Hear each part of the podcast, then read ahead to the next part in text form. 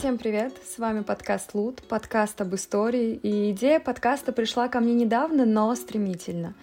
Многие из нас желают восполнить знания, упущенные в детстве или юности из-за скучных уроков, первой влюбленности или по другим важным или не очень причинам.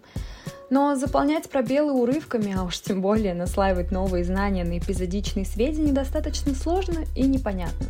Поэтому я решила направить всю свою логику на создание этого подкаста, в котором будут последовательно и планомерно рассказывать об исторических событиях, указывать на то, как история влияла на искусство, а искусство на историю. Я постараюсь объективно излагать факты, несмотря на субъективность многих из них. Рассказывать беспристрастно, но не очень серьезно и, возможно, даже приплетать легенды и байки. Все-таки я не научный деятель, и меня не взяли работать в школу.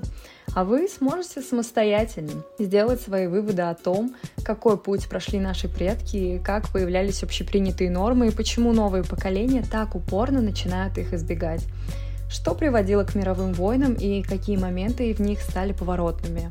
Почему наш мир стал таким, какой он есть сегодня? Так что буду ждать вас на своих эфирах и добудем немного знаний. Пока!